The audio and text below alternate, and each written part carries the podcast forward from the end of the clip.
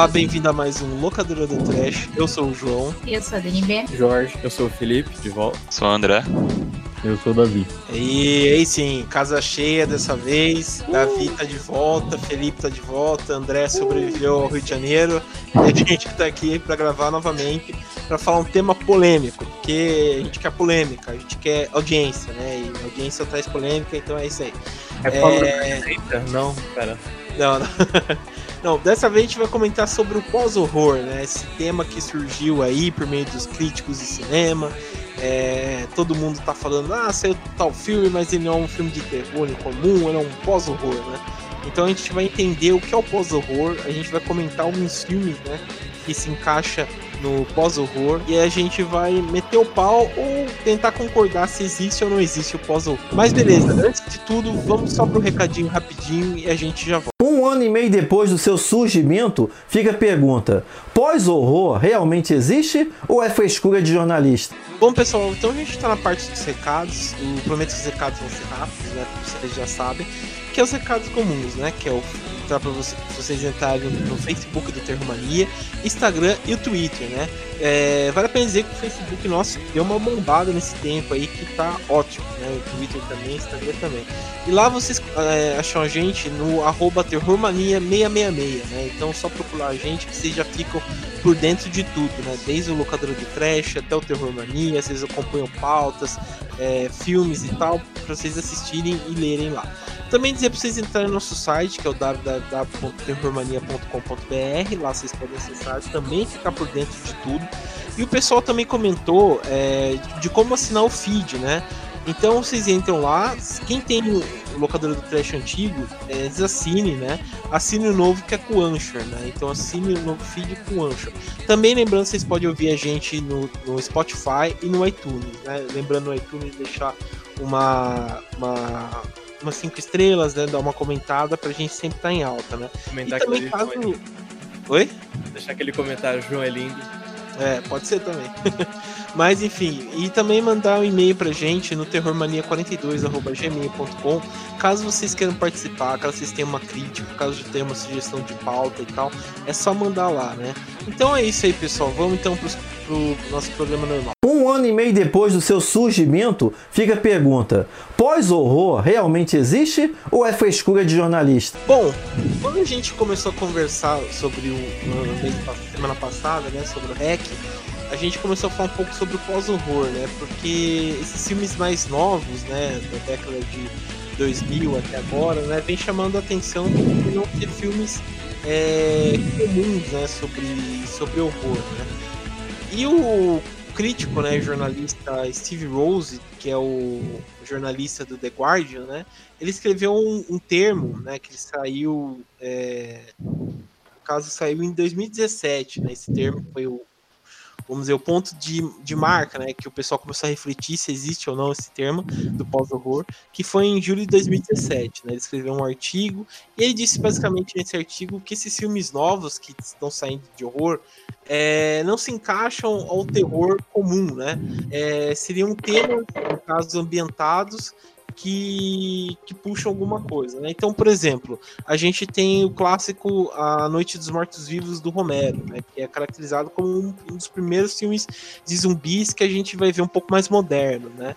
Mas em si, ele não seria um filme de zumbi, mas um filme de um, um pós-horror, que tem uma temática voltada, que tem elementos de terror, mas tem uma temática um pouco mais ampla, né? um pouco mais sofisticada. Né? Então, ele começou a caracterizar e falar que vários filmes né, é, não são filmes de horror, principalmente né, nesses tempos, seriam pós-horror. Né? Ah, mas e aí, o que, que, vocês acham disso? O que, que vocês é, concordam, vocês discordam? O que, que vocês acham? Bom, é, a minha opinião continua a mesma da semana passada. É, uhum. O pós-horror não existe. Para mim, foi, foi um, uma bobagem que inventaram, é, sei lá, com necessidade. É, hoje mesmo eu tava vendo um vídeo até, né, falando mais sobre isso. Não vou lembrar agora o nome do canal, vi aleatoriamente. Mas ele falou uma coisa muito interessante que esse termo meio que acaba desvalorizando o terror como um todo parecendo que só as coisas que fizeram agora, só esse pós-terror que criaram nos anos sei lá, 2000 pra cá, que é o terror inteligente. Como se nunca tivessem feito isso antes. Sendo que o terror sempre foi muito complexo e abrangente, sempre tiveram vários, vários outros subgêneros dentro do gênero e sempre uhum. tiveram filmes com propostas diferentes. O terror nunca foi só essa coisa de, de monstro, de espírito, de ou essa coisa mais gore. Sempre fizeram esses filmes que eles falam mais terror psicológico, né? Então, não sei, para mim é uma bobagem. Acho que é muito, é muito mais uma coisa de ego, ou de achar que só os filmes de agora que estão fazendo filme de terror inteligente, sendo que não é. Sim, sim. É, você falou tudo praticamente, porque é bem isso, né? É, então pessoal... pode encerrar o podcast. É verdade. Mas enfim, não, é, você falou isso mesmo, porque parece que o pessoal tem meio que vergonha em caracterizar como é, um filme sendo um filme de terror, né? Então eles colocam, a gente até comentou, né, no caso do aquele John Krasinski, né, Krasinski, que fez o, o, Lugar Silencioso, né, que ele deu umas entrevistas e falou que o filme dele em si não é um filme de terror, é um filme de pós-horror, né, um pouco mais sofisticado e tal, sendo que em si é um filme de terror, né, um filme de terror com elementos, sim, vamos dizer até de drama, mas ele é um filme que te apresenta, por exemplo, um sci-fi, mas é você vê cuspido um filme de terror lá, né? Um filme, sei lá, completo, assim. É... Mas é isso que você falou, é bem isso. Parece que o pessoal esquece o que já foi feito, parece que aquilo lá não, não é. Não é, vamos dizer, bom, não é sofisticado e querem dar uma, uma sofisticação, querer, sei lá, dar mais importância para os filmes que tão, são feitos, estão sendo feitos hoje em dia, né? É, e que até levanta uma, uma polêmica, né? Já passando para os filmes, para dizer, né? Os filmes hoje em dia, vocês acham que, vamos lá, tem uma competência para ser um, uns clássicos que, que seriam, tipo, por exemplo, esses filmes que são do pós-horror, tem competência para ser um, é, uns clássicos como os anos 70, 80, 90, ou vocês acham que ainda estão longe? Eu. É, então. Eu acho assim, que uma, uma época que passou de criar clássicos foi o cinema, sabe? Acho que quando a gente meio que chega num ponto em que você começa a criar, entre aspas, uma fábrica de clássicos, em que todo. Isso de uma forma abrangente, só não, não, não só no terror é, em que todo ano a, a, gente já sabe assim, ah, esse é um filme de Oscar, ou então esse é um filme de academia, ou então um filme de, de prêmio tal, sabe? Virou que assim, é uma tentativa sempre contínua de gerar um clássico.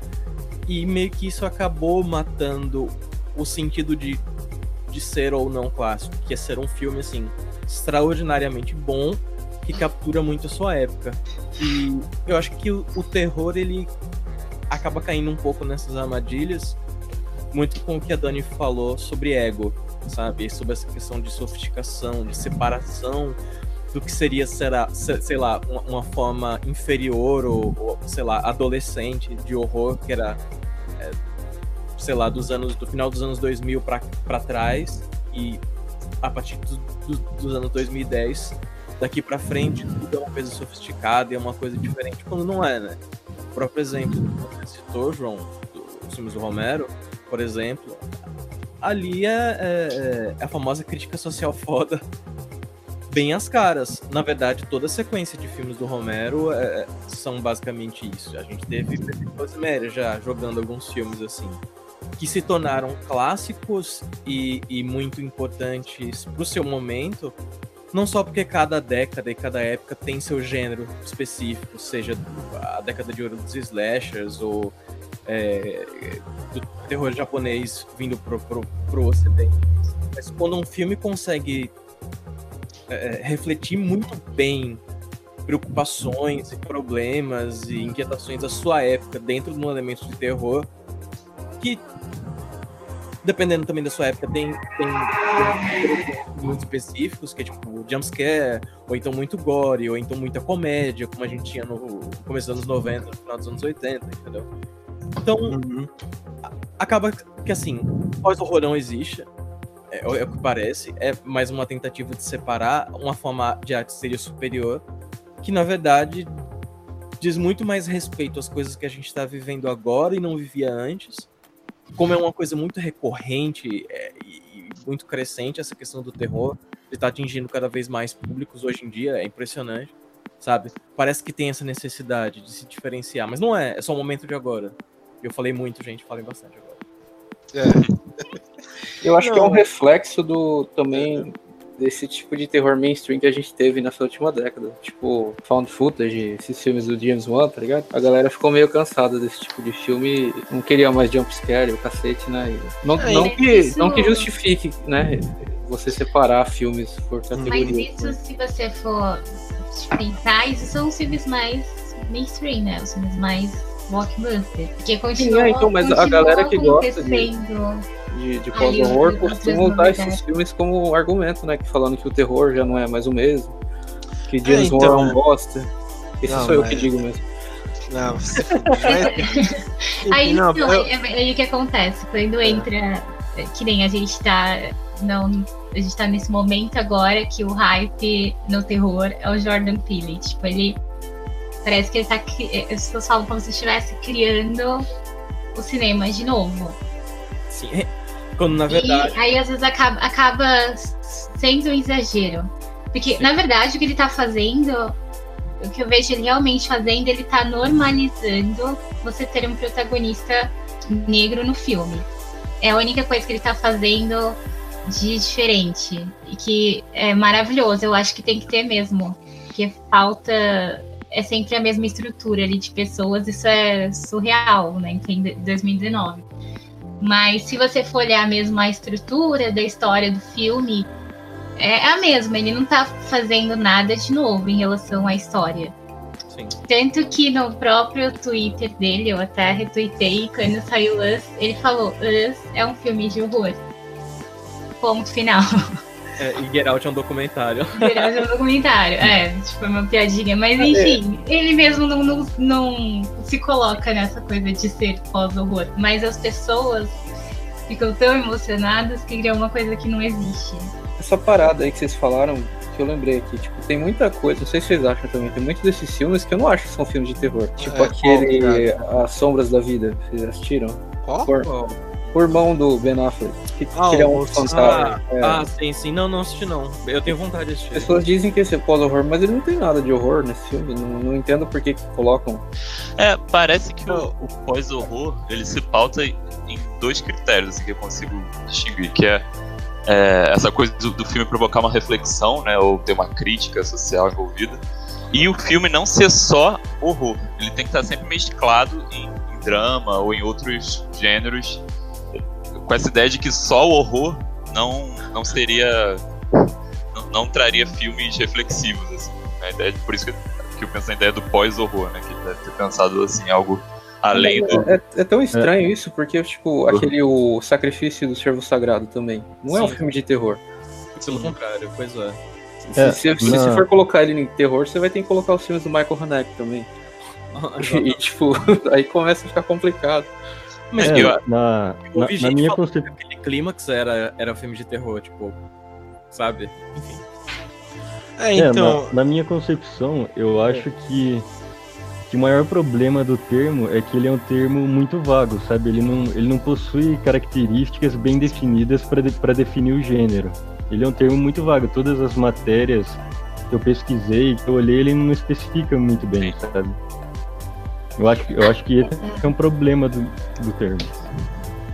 Ah, eles falam que seria é, o filme que ele tem mais atmosfera sombria do que sustos e, e gore em si, entendeu? É tipo um filme que não tem cenas de violência, não tem muitas. Não, não aparece monstro, não aparece nada, tem só aquele clima estranho no ar. Ele não diz isso diretamente, mas é o que ele, é o que ele quer dizer. Tipo, eu pois é, fica tudo subjetivo, é muito subjetivo esse, esse termo. E sendo que filmes de terror são assim desde basicamente sempre, Sim. né? Não, e uma coisa que eu acho contraditória é que essa coisa de ter que ser um, um, um filme que ultrapassa o horror, né? E se, se mescla com outros gêneros, é que para mim o horror é justamente os, os melhores gêneros para fazer crítica social e, e qualquer tipo de crítica nesse sentido, assim, ou crítica à própria humanidade, né? A ideia do, do monstro, pensar nos monstros clássicos, justamente questionar a humanidade, tipo, até que ponto você, você pode virar um monstro ou, e manter a sua humanidade, até que ponto, onde tem esse limiar né, entre o monstro e o homem. Isso uhum. sempre foi abordado no horror desde os primórdios, assim. E outra coisa, dá para fazer o contrário, sabe? É, dá para colocar outros filmes muito mesclados com o horror. E dizer que tem uma maior mescla entre gêneros agora significa que o horror mudou. Não, é porque tá rolando uma mescla Sim. de gêneros. Ah, é isso que eu ia falar, porque assim, isso é uma coisa do cinema, não é uma coisa do pós-horror. O... Exatamente. O cinema, de qualquer gênero, sempre misturou vários gêneros. e Esse negócio de gênero é caído, até no cinema. É, pois é é muito zoado, porque, por exemplo, o Caso Fantasmas. O Caso Fantasmas ele é um filme de comédia? É, mas ele também tem vários elementos de, de uma pseudo-ficção científica, mas ele Sim. também tem um pouco de terror, e, tipo, não tem como você definir ele. É, mas é aquele negócio clássico, né? É o. Igual o Romero fazia, né? Pegava um tema básico e colocava o horror só para pincelar, né? E, e, é isso, né? Tipo, sei lá, eu vejo muito assim que o pós-horror parece filme para Oscar, tá ligado? É, sei lá, a gente, igual que a gente estava comentando, né? Tem o James Wan que lança filmes muito bons para o pipocão, né? Para geral assistir. Mas ele, sei lá, nunca vai ser indicado para um, um Oscar, né? Infelizmente. Mas o, por exemplo, você vê é, os filmes assim um pouco mais independentes que eles são indicados, né? No caso de, desse pós-horror. É só ver, por exemplo, é, esse ano, é, no caso no Oscar, não teve nenhum filme de terror indicado, mas em outras premiações, tipo o, aquele Independent Spirit Awards lá, indicaram a, a, o Hereditário, né? A atriz Hereditário, que agora fugiu o nome, e a outra a Toni Collette e a mulher do John, a Emily Blunt, né? Blunt, pra, que ganhou, acho que melhor atriz, alguma coisa assim, pelo Lugar Silencioso, né? Então você vê, tipo, que parece que os caras querem fazer filmes muitas vezes para para concorrer, né? Em algum em algum festival, alguma coisa assim, né? Então a gente vê bem essa mistura, né? Porque, sei lá, os filmes do James Wan é, bebem bebe muito na fonte desses filmes dos anos 80 que era jumpscare o tempo todo, né? E esses daí são. querem ser um pouco mais requintado, né? Que, que é uma besteira, né? Não, mas esse não é o objetivo do cara. Às vezes ele só quer fazer um filme de terror que é bom para ele, né? Ah, cara. É, é, o que o cara do. Ai meu caralho, qual é o nome? Do, o diretor do It Comes at Night, eu não lembro. Tem até naquele, é, naquele texto do. naquele vídeo, perdão. Um dos ah, vídeos tá, que do... ela vem, ela, é, ele vem essa noite, né? Isso, isso. Cara, e ele falando que ele projetou no, no filme medos pessoais dele. E ele não sabia se todos os diretores faziam isso, mas ele queria fazer desse jeito. Aí tem todo aquele clima de sci-fi, de apocalipse, enfim. É um filme bem interessante, sabe? Só que você vê que são medos muito mais pessoais, sabe? Que, que, que é, uma, é uma coisa que ele. que o tal de Steve Rose. O, o tal de Steve Rose, né? Quem é esse cara? Fala comigo. É, ele diz que são essa nova onda de terror é um terror mais existencial, mais deprimido, mais tipo você já assistiu Frankenstein, sabe? Você já assistiu? Sim, exatamente. Tá ligado? Frankenstein é o maior exemplo. Que porra é essa, mano? Tipo, você já assistiu Frankenstein? Caramba, pô, como assim? Terror existencial é coisa nova. É, eu acho que, sei lá, pelo menos acho que o cara quis colocar pelo menos os medos que, que a gente tem hoje em dia, né? Porque, querendo ou não, Frankenstein é, é um filme, sei lá, então, que mesmo que se passa hoje em dia, ele se retrata numa outra época, né? É, é Mas, que... sei lá, eu, então, é por isso que eu fico meio assim com esse termo assim, porque ele fala, ah, não sei do que, do... mas, por exemplo, a gente teve em 2015 o It Follows, né? O It Follows que é puta de um filme também, que, sei lá, eu, pra mim não entra nessa categoria do pós-horror, porque ele é muito mais. É, sei lá, tem muito. Você vê que o cara bebeu muito, sei lá, de pegar diretores tipo Carpenter, é, Wes Craven, esses diretores mais antigos para fazer um filme, sei lá, muito bom. Cara. o Witch Follows ele saiu naquela vibe que naquela época era bem comum você ter essa coisa mais retrô anos 80. Você tinha o Drive, Sim. você tinha aquele The, The, West, The West, esqueci o nome. Ah, tá, do, é o Hóspede. É, que tinha, todos esses filmes têm uma trilha sonora meio oitentista, uhum. teclado, meio bizarro, assim. Eu vi o It Follows nessa vibe, não de pós-horror. Naquela época nem tinha esse nome, eu acho. É, então, porque o termo realmente é novo, né? De 2017, né? O cara quis inventar isso quis fazer um catadão, né? De, de vários filmes que saiu para ser categorizado como pós-horror. Um ano e meio depois do seu surgimento, fica a pergunta: pós-horror realmente existe ou é frescura de jornalista? Mas, por exemplo, é, a gente estava comentando, ele falou que o Ghost Story, né, seria um filme de pós-horror. Mas, pô, a gente não tem como comentar, sabe, comparar, por exemplo, o Ghost Story numa mesma linha e for, sei lá, comentar o, por exemplo, It Follows, que a gente tava falando agora. São filmes totalmente diferentes, com uma pegada totalmente diferente. É, então, uma proposta totalmente diferente. Até o próprio Get Out também tem um. Porra, né? Tem uma.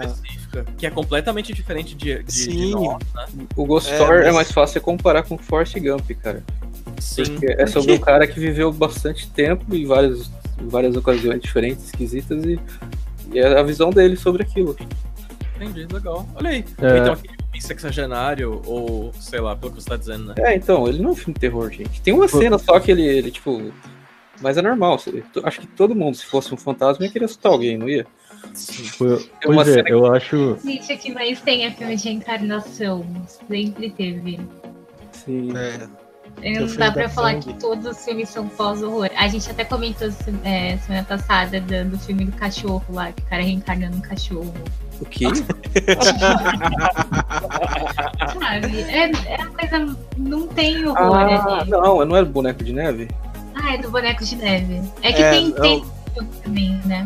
Tem, tem, né? Que esse aí do cachorro eu lembro, porque ele encontra um amigo dele que morreu e também virou cachorro. Depois ele falou que já foi. Eu já... Só uma coisa assim que, nossa, inventaram a roda. Isso é pós-horror de certeza. É, é, então, é, é, complicado, cara. Mas sei lá, cara, eu, eu fico muito assim, porque é, mesmo assim, eu acho que esses filmes que, que ele fala como pós-horror, querendo ou não, estão sendo, são filmes bons, né? Chega a ser, pelo menos, filmes Ai, gente, ruins, só né? cortando. Né? É, pra quem quiser ver os filmes, o do cachorro é lembrança de uma vida. é, é. E o do de neve é uma noite mágica. De boneco né?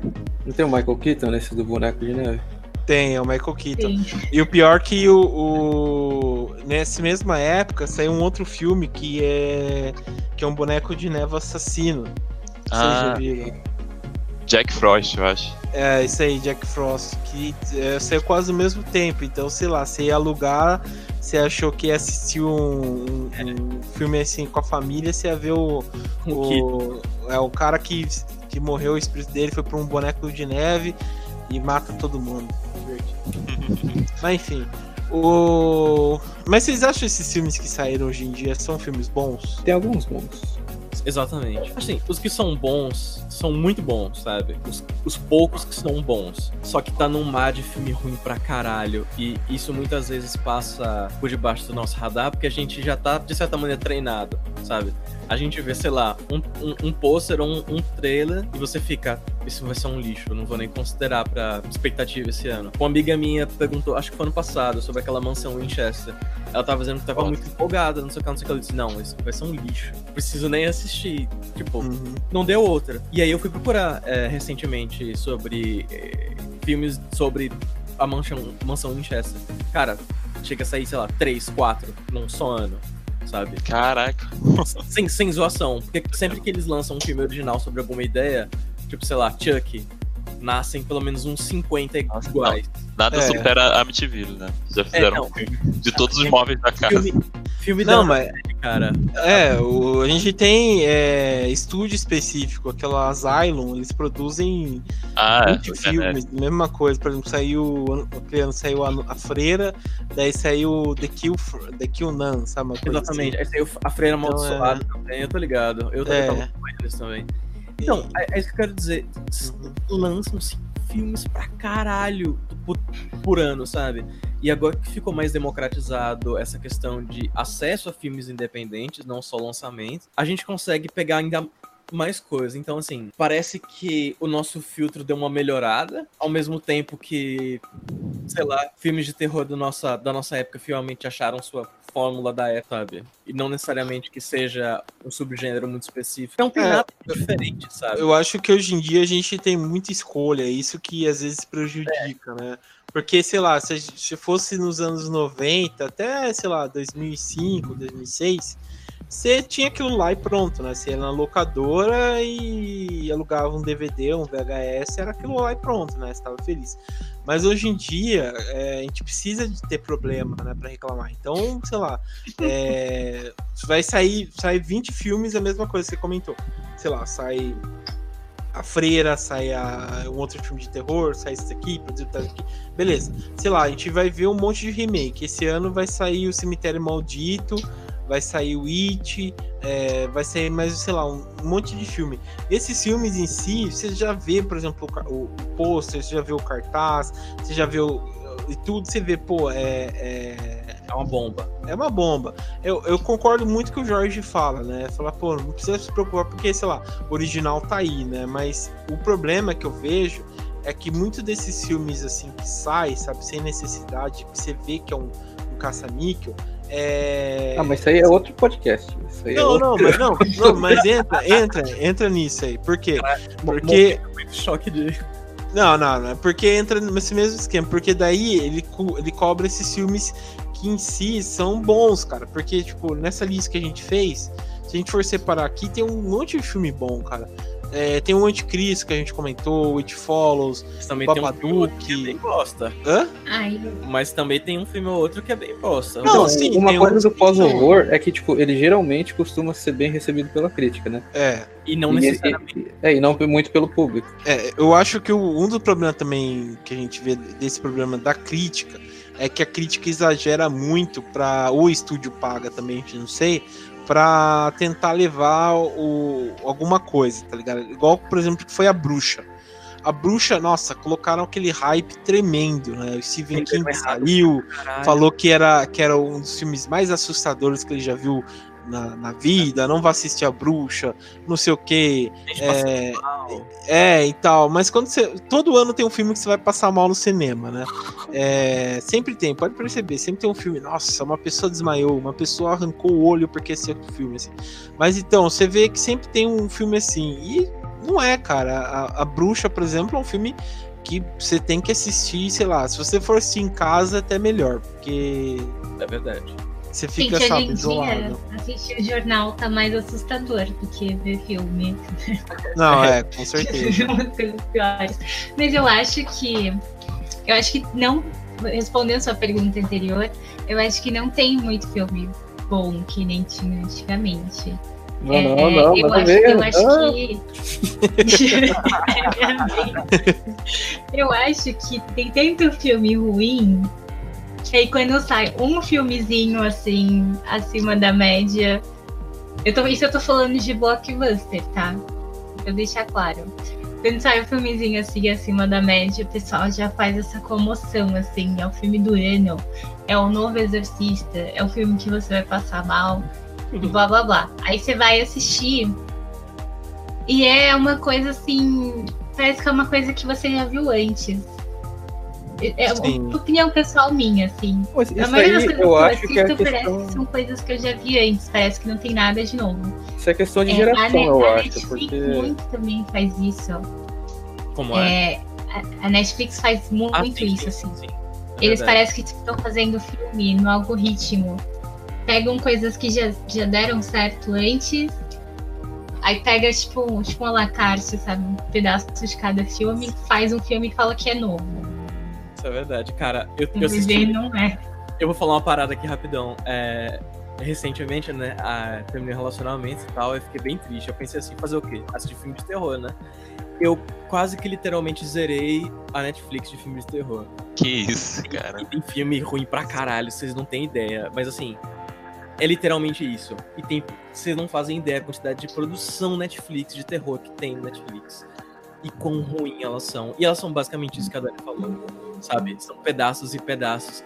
Tem filme, por exemplo, que eu assisti e eu achava que tinha acabado o filme e tinha começado outro, sabe? De tão maluco que tava. Mas enfim. É isso. É... Isso é muito real. Concordo. Não, eu discordo um, um, monte do que vocês falaram aí, porque o, assim, tem, tem filme ruim, claro, mas eu, eu, eu, acho que a gente não tá vivendo uma época ruim, eu acho que a gente é muito pelo contrário, porque você sempre pega assim, é, pega os clássicos dos anos 80, muitos deles na época não foram bem recebidos, por quê? Porque a galera achava que filme bom de terror era dos anos 60, dos anos 70. Daí você vai para os anos 90, a mesma merda. Não, porque nos anos 80 você tinha as coisas boas. E, tipo, é, é, muito cíclico e é tudo a mesma coisa, parece que, assim, sempre vai ter filme bom, sempre vai ter filme ruim. Eu acho que hoje em dia tá mais fácil ter filme bom, porque você tem muito mais, pelo fácil de ter muito mais... Produções. É, é produção. Não, é mais fácil, né, você fazer um filme hoje em dia. Sim, sim. E, e tipo, para você fazer um filme bom não é fácil. Eu sinto que você tem, assim, sim, você tem muita produção ruim, mas em, em, se for pegar em quantidade, você tem mais coisa boa saindo, porque, por exemplo, anos 80 eu acho que é uma das épocas que a gente nunca vai superar no, no quesito de novidade, porque lá foi. Acho que foi a última época que realmente teve novidade, né? Depois daquilo foi só reciclando, reciclando. É, eu, Mas mesmo, mesmo nos anos 80, você tinha, tipo, por exemplo, tipo, primeiro sexta-feira 13, maneiro. Querendo ou não, o resto é uma bosta. Você pode até gostar de um dos outros, mas é uma bosta. O, o Fred foi a mesma coisa, ele foi decaindo todas essas franquias grandes que surgiram nos anos 80, elas foram decaindo pra caralho. Hoje em dia você não tem mais essa coisa de franquia. Você tem nos mainstreams, né? Mas assim, você tem um Babadook. Você não tem mais outro Babadook. Você não tem um Babadook 2, tá ligado? Você tem, tipo assim, uma sequência de filmes bons. Que, tipo, cara, é muito difícil reclamar, eu acho. Mas Porque assim. Se você não quiser ir pro cinema, você pode ficar em casa assistindo um filme bom, tá ligado? Você não é obrigado a assistir um. Não, é sério. Por, por exemplo, assim, nos anos 80, ou você ia pro cinema assistir filme, ou você tinha locadora. Sim. A locadora era muito limitado, né? Eu imagino, assim. Não, não lembro dessa, dessa época, nem tava vivo nos anos 80. Hoje em dia, cara, você, tipo assim, beleza, você não é obrigado a assistir um filme que você não gosta. Por exemplo, eu odeio o James Wan. Eu não odeio, pai. Eu acho chato. Mas eu não sou obrigado a assistir, a assistir é, quer dizer, se eu quiser ver um filme de terror, não preciso assistir ele só coisa do James Wan. Eu posso ir na Netflix e, sei lá, procurar algum filme legalzinho. Tem muito filme bom lá também. Vocês falam dos filmes ruins, mas tem filmes bons. Tem filme cair do caminhão de repente assim, né? Não, é, é mas nessa, o, o, Pode falar. Nessa questão, nessa questão, João, eu concordo com, com o Jorge também em partes, porque eu acho que os filmes estão muito mais acessíveis pra, pra gente hoje é como ele falou, no, nos anos 80, 90, a gente não tinha internet, né? E tipo, eu acho que muitos filmes bons são feitos no mundo, em todas as épocas, só que eles são de diferentes partes do mundo, sabe? Então, tipo, antigamente, para você achar um filme, sei lá, japonês nos anos 80 aqui no Brasil, era muito mais difícil, sabe? Mas hoje em dia, para você achar um filme euro europeu, japonês, de qualquer parte do mundo, é muito mais fácil. E eu acho que, eu acho que se a gente sair do, do, convencional, do óbvio, a gente consegue achar obras bastante originais. Não, sim, é, eu concordo com isso, mas entra naquilo que eu falei, tá ligado? Porque é, entra muito disso, por exemplo, da propaganda que eu falei para vocês.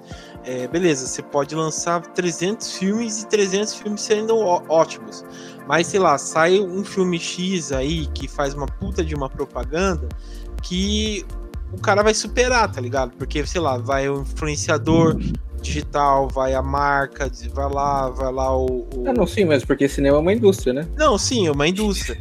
mas é por isso, que, por isso que eu tô falando, porque. Já, já assuntos pra outro podcast. é. Não, mas é nisso, cara, porque é nisso mesmo, porque não adianta não, nada. Mas é, é assim, te mas então, o, esses o, termos. Não, sim, mas o problema. Não, mas então. O problema é isso, porque daí esses filmes que saem ficam escondidos. Daí só fica, por exemplo, para acesso para quem gosta, tá ligado? É, não, não vai para o grande público. Daí Fica, não, sim, mas assim, mesmo que vá para o grande público, você tem os casos do, do The Witch. Beleza, foi para o grande público, mas assim, a grande maioria não vai gostar. A é gente tem que aceitar que nem todo filme vai ser, fazer sucesso, nem todo filme vai ser não, bem aceito. Sim, a grande maioria dos filmes são pessoais, porque são filmes que, desses filmes pequenos que eu tô falando, não mainstream.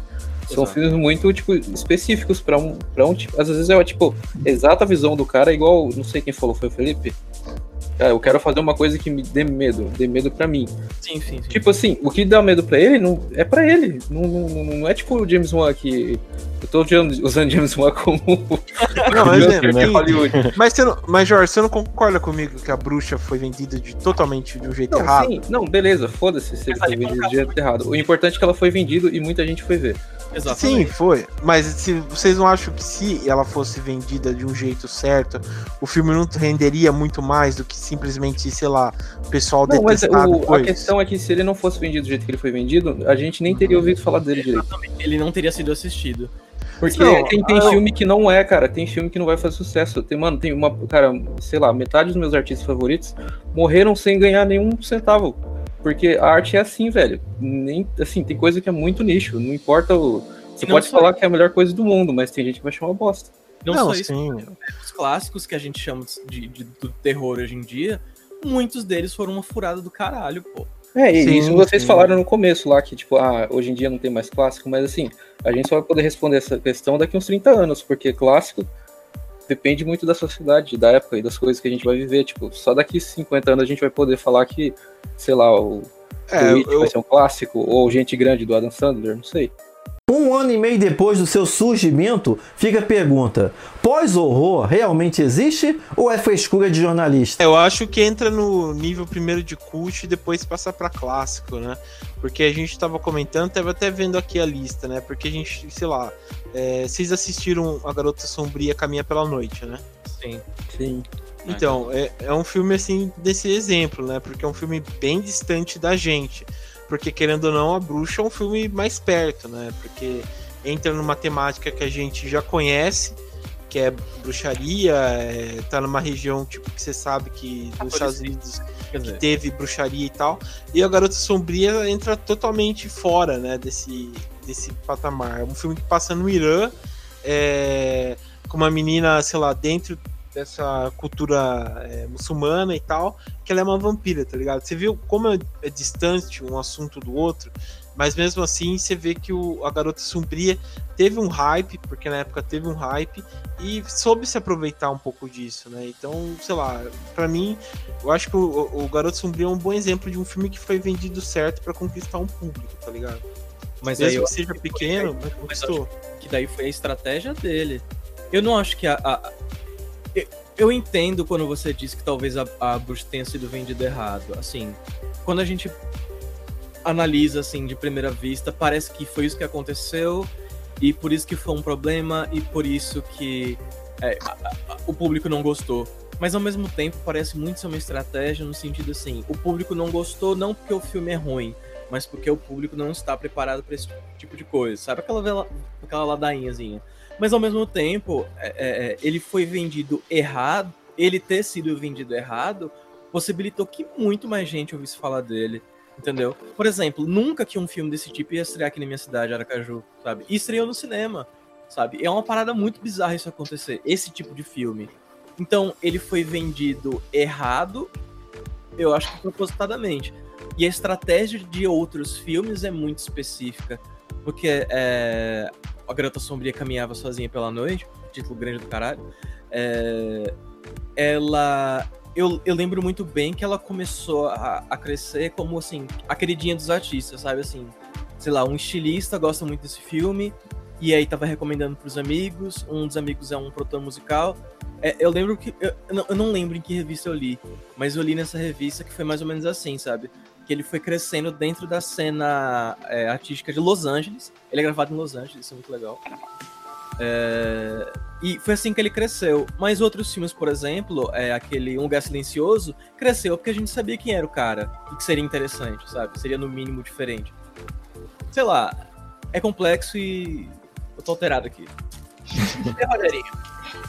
Mas aí vocês acham é, que esse seria o lado bom de existir um termo, esse termo pós-horror, porque se, talvez seja um jeito de criar um nicho para poder dar mais visibilidade para esses filmes. Pode ser. É, eu, eu acho que sim. Eu, eu acho que sim, cara, porque são filmes. Assim, eu tava lendo aqui quando a gente tava conversando, o, o cara falou uma coisa que, sei lá, é verdade, né?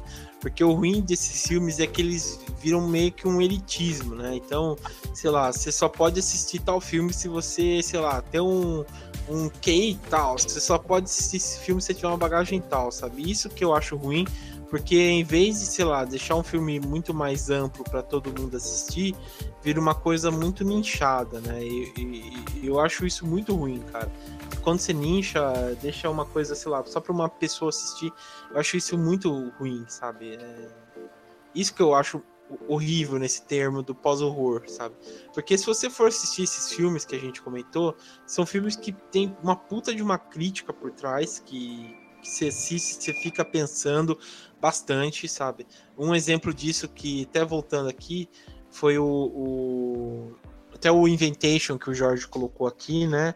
Que é um filme bem interessante, que fala de culto, fala de, de, de uma forma de se comportar, até o Get Out, que estava comentando também, que é uma, uma crítica boa. É, então você fica meio que é, inchado nesse negócio, sabe? Até, por exemplo, o Garota Sombria que a gente comentou, pô, para você conhecer um, a cultura do Irã, para você ver como é a vida lá, como são as coisas, é uma porta de entrada, tá ligado? Mas você fica. Quando você nincha isso é horrível. Por isso que eu acho que o, uma coisa boa, pelo menos, é que estão dando um pouco de destaque, né, pra, pra isso aí. É, mas o que você falou é verdade, porque aí fica naquelas. Quando você vê um filme. Ah, é só um filme de terror, se você não gostar, beleza. Agora, quando é um filme de pós-horror, se você não gostar, é porque você não entendeu. É, é, é bem isso. é horrível, porque você pode ter entendido e você pode não ter gostado da mesma forma. Uhum. Que é por que isso... eu, eu super entendi é, eu entendi Corra. Eu entendi toda a mensagem. Só que eu não achei, tipo, achei o filme apenas ok, do mesmo jeito que eu assisti entendi a mensagem, mas também não achei tudo isso. Sim.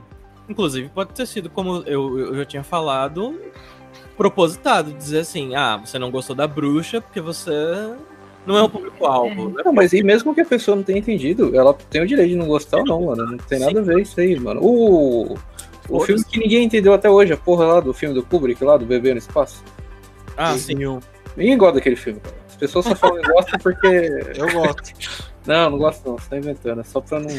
Aqui já. Como eu não gosto, como eu entendi, né? Aqueles caras chatão, né?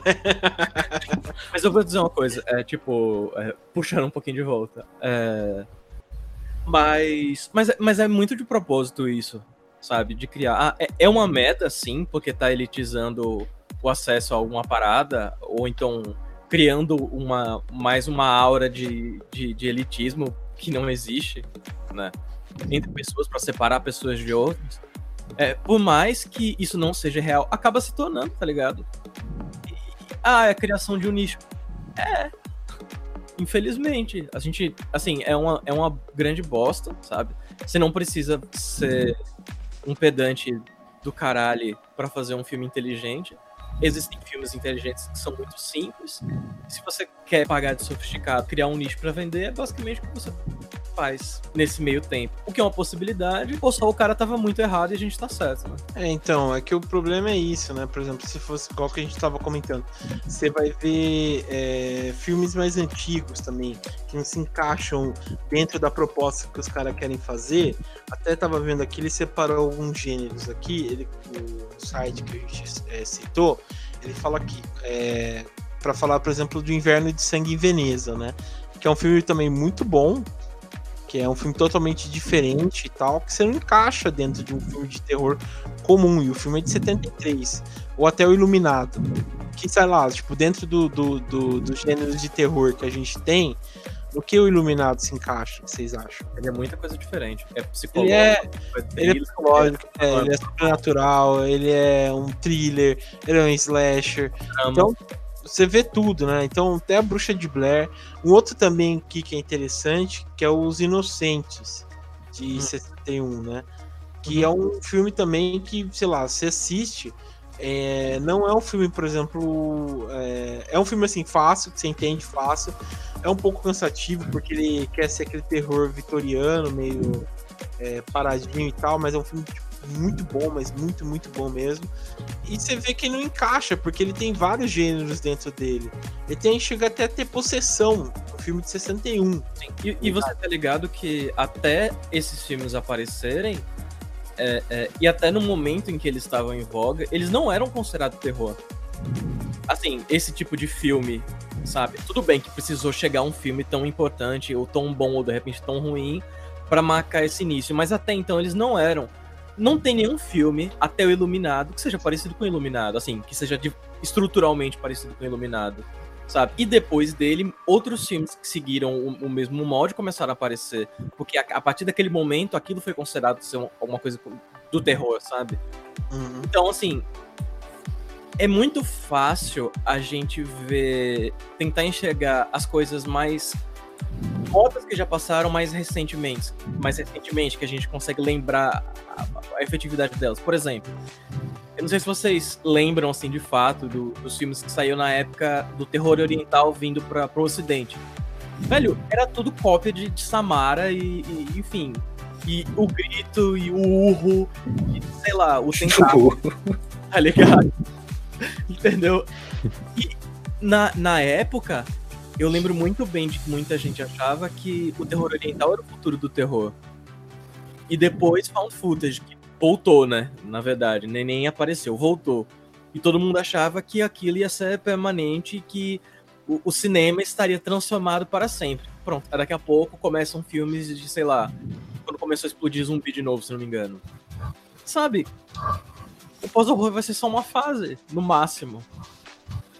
É, eu acho que daqui a um tempo eles vão, sei lá, pensar direito e vão é, mudar o tema, tá ligado? Vou falar assim, erramos, né? É, erramos, vão pensar outra coisa, sabe? O cara tá errado. Errei. É. E. É. Porque eu, eu acho. Eu acho que o pós-horror não é uma fase porque ele sempre existiu, sabe? Ele sempre teve aí. Ele não é uma coisa nova. Uhum. Ah, mas eu tô, eu tô falando esse, esse resgate, sabe? A filmes que. que é um, é um estilo antigo, mas que eles estão reproduzindo cada vez mais, sabe? Eu quero dizer que assim, é uma fase no sentido desse resgate. Como já foi do Found Footage. Um resgate também, porque já existia antes. Eu acho que é muito arbitrário, assim, porque. Ah, Tudo bem, a gente sempre tem a, a, a, ideia de ver um filme e falar, nossa, isso não se encaixa em nada é, especificamente, em nenhum gênero específico. Mas outra pessoa pode ver e achar que se encaixa. Assim. Ou depois daqui a uns anos, o pessoal olhar para trás e falar, não, se encaixa em tal gênero. E aí fica um, um surge um termo para botar esse, essa, esse grupo de filmes que teoricamente não se encaixa em nenhum gênero já estabelecido. O que para mim esse critério já é abstrato em si. Mas, por exemplo, algum drama poderia se encaixar, se ele tiver elementos de horror, talvez ele se encaixe no pós-horror. Ou, ou se misturar comédia, talvez. E aí fica, fica muito estranho isso, porque você vai ter que criar pós-drama, pós, sei lá, pós-comédia. Vai ter um monte de, de super gêneros para poder encaixar coisas que não, que não se encaixam no, no que já tá estabelecido. Parece que eles só querem aceitar, né? Que o terror pode ser profundo. Sim, bom, né? é, é só isso. É uma coisa intelectualoide, assim. Sair do filme, nossa, esse filme é tão. Cabeça. Arte, assim, é tipo. Cinearte. é, então, isso que é o problema, cara. Eu acho que leva muito pra esse lado aí. Uhum. Não vejo com bons olhos, não. É, então, esse que é o problema desse elitismo, né? Que você fecha. do Oscar, né? É, foi do Oscar. É, é. Quase do terror, mesmo merecendo muito mais. Cara, a Toni Collette não ter sido indicada, pra mim, foi, sabe... A, a gente que já tinha desistido do Oscar voltou a desistir do Oscar de novo, sabe? Pela milionésima vez. E mesmo Corra, pô. Corra só conseguiu ser aceito como filme de comédia. Não no Oscar, mas na, na, nas outras premiações. Acho que foi no Grammy. No Globo, no Globo de Ouro, não? De Ouro. Caralho, foi aceito como comédia, pô. Sabe? Mas, porra, eu senti que foi uma coisa também que. Como se fosse pegar mal se eles não tivessem colocado Corra no Oscar, sabe? Sim, e aí eles colocaram. Eu acho que o terror nunca, nunca é reconhecido de um jeito bom nessas premiações. Não adianta. Não adianta. E, e, assim, a custo de quê? É, o problema é que, por exemplo, dentro disso que a gente tava comentando, é, eu acho que é igual que, que, que eu falei, tá ligado? Eles colocam isso para ele concorrer realmente ao Oscar, ter premiação, ter e tal. Porque, sei lá, nos últimos tempos, parece que o que virou. É uma coisa pro terror, por exemplo, é, sai festivais tipo Sundance, essas coisas que são festivais um pouco menores, que, que, tipo assim, eles ficam de olho pra sair um filme de terror que vai explodir e eles vão falar: nossa, esse aí vai ser a nova promessa do terror, mas ele não é um filme de terror comum, então ele vai ser um pós-horror, né? Que é o caso, não sei se vocês lembram, do Greve, né? O, o Round, né? Que... Greve? É que no Brasil sai como greve. Não é grave? Não, acho que é greve. Será não, é, é grave, grave mano. Que grave? Que greve? Da onde? Você tá louco? Da ah, vegana é, então, então, mas enfim, o, o filme saiu, não sei se vocês lembram, saiu como. É, o pessoal falando que é um filme que. que. que, sei lá, vai deixar todo mundo chocado, porque é um filme violento, é um filme e tal. E ele é um filme totalmente, sei lá, legal, mas não é aquela, aquilo tudo, né? Então parece que é isso, tá ligado? Aquela grande brochada de filme. É, então, é, sei lá, esses, esses filmes assim parece realmente uma uma, meia, uma meia brocha, tá ligado? meia bomba, assim, porque ele, eles, assim, parece que, sei lá, vai, vai acontecer, vai, todo mundo vai se animar é, e tal, mas, enfim, não, um ou outro que, que, que vai dar certo, tá ligado? Que não vai, que vai conquistar muito, sabe? E a gente pode numerar nos dedos os filmes que, que são assim, são bons, né? São muito bons. É claro que, tipo, nessa lista, assim, os filmes não são ruins, mas também não é aquilo tudo, né? Não tem o auge. É, então é. Você fica mas meio. Aí, onde tá o auge aí? Fora dessa lista? Tem pra você ou não existe mais filme bom? Ah, não, claro que existe filme bom. Então fala aí três, hoje em dia. Recente. A Lego Movie, a Lego Movie 2. Não, não, e... terror. Ah. Terror. Não, recente? É, pra mim. Não, é o João. Tem que ser o João, tem que ser o João, quero ver. Quero ver ah, o João. Vai, vamos lá. Ó, que eu gosto. Pode, é... Não, não, tem que ser bom, não é o que você gosta. Não, ah, então é, então é, é, sei lá, né? Tá, então, pra, não, pra mim, vou falar, calma aí, vou falar. Eu gosto do Corra, dentro dessa lista que você passou aí. Corra. Não, não precisa dessa, dessa, lista. Eu tô falando assim, fora do pós-horror. O que, que, você acha que é bom mesmo? Porque você falou que pós-horror não é lá essas grandes coisas. Depois de 2010, vá. Tá, não, mas você diz um cinema normal, assim, tipo. É, terror, é, tipo assim, terror, terror, terror. Depois tá, tá bom, tá bom, calma aí. Então eu gosto, ó. É... Não, mas tem que ser tipo filme que você acha foda. Filme que você, já que você falou que nenhum desses filmes aí é, realmente é bom, vamos ver. Qual... Tá bom, três? Não, não, tá bom. Vamos lá, três, ó. Três filmes eu... tipo assim, é clássico, mano. Nível tá Blade Runner. Tá. Ah, então, deixa eu falar. É, eu vi o Diabo. Ó, tá. Diabo. Ah, infelizmente, tem que concordar com o João. É, então. Eu queria discordar. Tá. Peraí, eu vi o Diabo. Peraí, o... vamos ver o Rotten Tomatoes. Ah, não, vai comentar Rotten Tomatoes, pare, né? tá. Eu vi o Diabo primeiro. Eu gosto bastante. Oi? Já falou isso. Calma, eu tô pensando, cara. Não é também assim, né? Ah, o Kill Não, não, não vale não, maluco. Se, você for procurar, não, quer dizer que o filme não é bom, porra. Não, claro que é, tem bastante. Por exemplo, Kill List é um filme. Eu tenho que Deixa eu falar, ô, cara. É, Kill List é um filme que eu gosto bastante. Ai, caralho. O Porra. E a Freira. Não, Olha, nossa, cara, pelo amor de Deus. A com 80%. Aquilo list tá com 77, mas eu vou deixar passar. Qual foi o terceiro? O. A Freira. Não, cara, não. Então, tudo errado. Nossa, é louco, cara. Tipo, você tinha uma moral, você começou com um filme excelente. Não, cara. cara são, são, filmes bons. São filmes bons. O pessoal. que...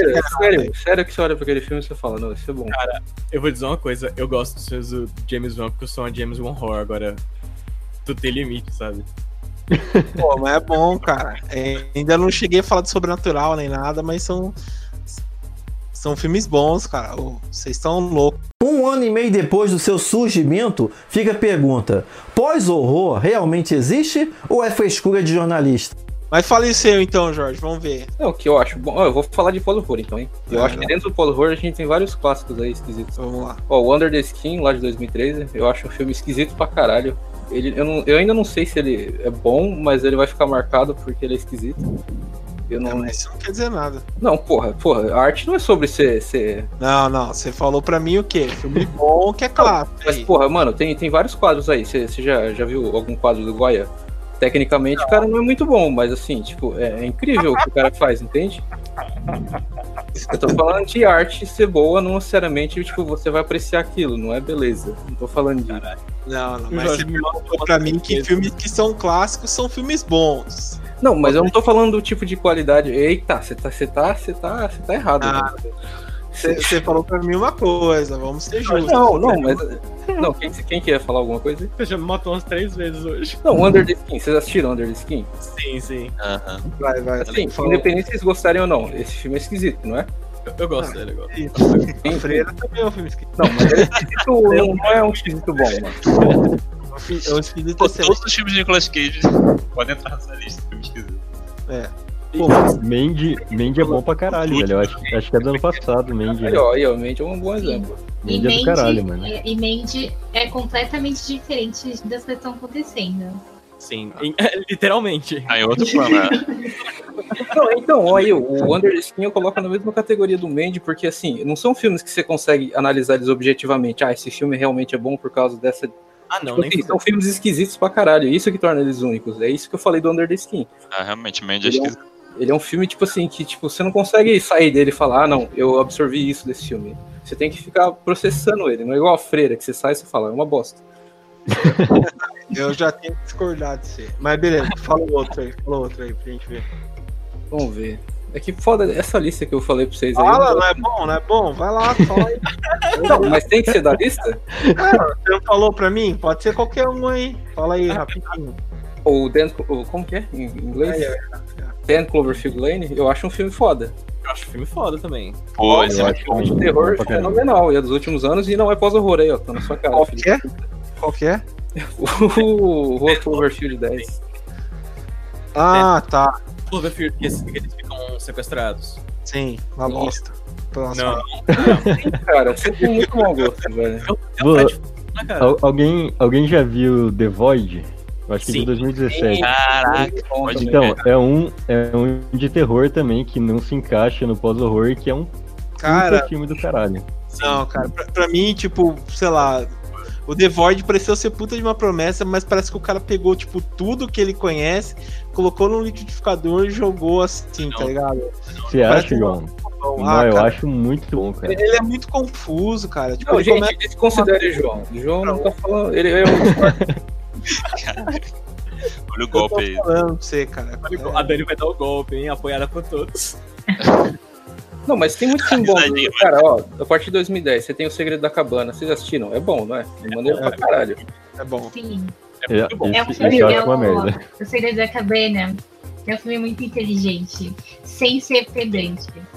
Sim. Exato. Pronto. Aí, ó, até a Dani gosta, cara. Se a Dani gosta, quer dizer que é bom mesmo. É, é verdade, tem que concordar.